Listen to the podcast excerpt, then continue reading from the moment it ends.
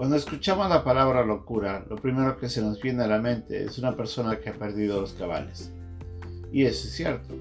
Imagínense que eso fue lo que llamaron al Señor Jesucristo cuando sus propios hermanos no sabían lo que estaba pasando cuando Él estaba ministrando a la gente.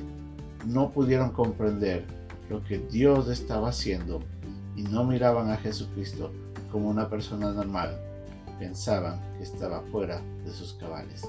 Esta es la lección de hoy en un momento con Dios.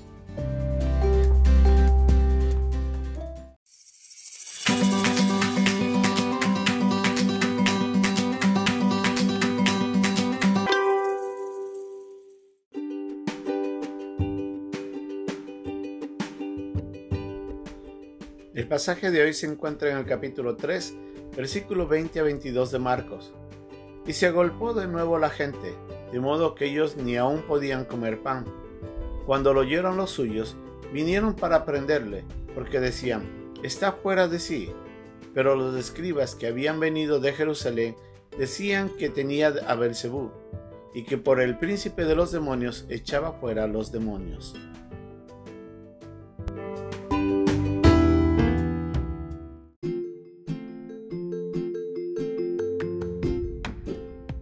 El ministerio del Señor Jesucristo estaba impactando notablemente.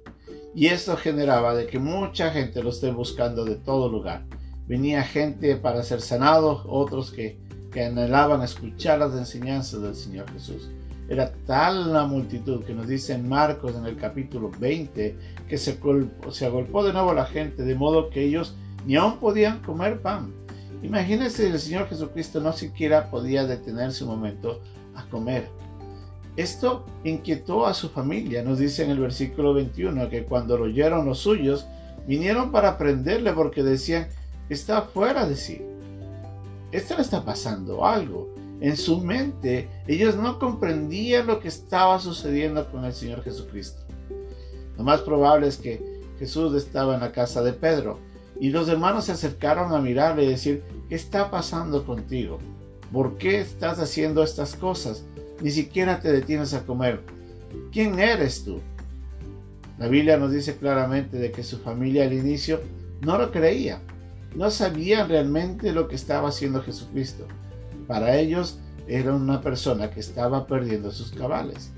Pero para los escribas que vinieron de Jerusalén era aún peor. Dice en el versículo 22 que los escribas que habían venido de Jerusalén decían que tenía a Belcebú y que por el príncipe de los demonios echaba fuera los demonios. Por un lado, unos le decían que estaba loco, otros le decían, este hombre está posesionado. No sabían lo que estaba sucediendo. El ministerio del Señor estaba impactando tanto que la gente estaba conmocionada porque no tenían ni siquiera un entendimiento claro de lo que sucedía. Debemos comprender que para el hombre natural, nos dice Pablo, las cosas de Dios son locura y que solamente pueden ser entendidas espiritualmente. Entonces debemos comprender que para ellos, que no miraban a Jesús todavía como el Señor, como tal era, miraban que lo que estaba sucediendo era algo que estaba sacando de quicios, sacando de, de, de cabal al Señor Jesucristo. Y se preocuparon. Imagínese usted, ni su propia familia sabía lo que estaba sucediendo.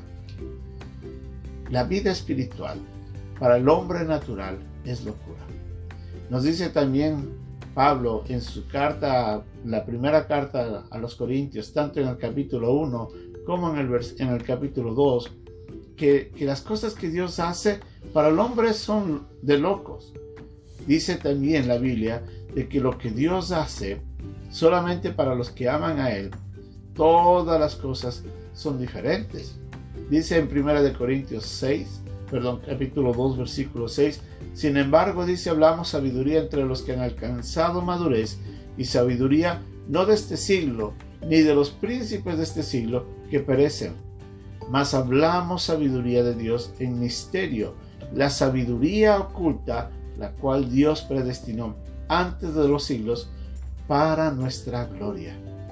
Lo que ninguno de los príncipes de este siglo conoció, porque si lo hubieran conocido, nunca habrían crucificado al Señor de Gloria. Lo que quiere decir aquí Pablo es de que si ellos hubieran visto realmente a Jesucristo como quien era, tal vez no lo hubieran crucificado. Pero como estaban ciegos, no sabían lo que estaba pasando, entonces ellos en su humanidad y en su limitación crucificaron a Cristo. Pero el versículo 9 en ese pasaje nos dice que antes bien, como está escrito, cosas que ojo no vio, ni oído yo, ni han subido al corazón del hombre, son las que Dios ha preparado para los que le aman. Es evidente que la vida espiritual es una locura para el hombre natural, pero es una hermosa locura para aquellos que hemos llegado a conocer a Jesucristo como nuestro Salvador.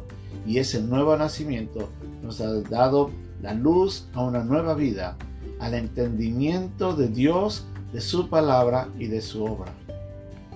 Es normal que el mundo no entienda lo que pasa en la vida del creyente.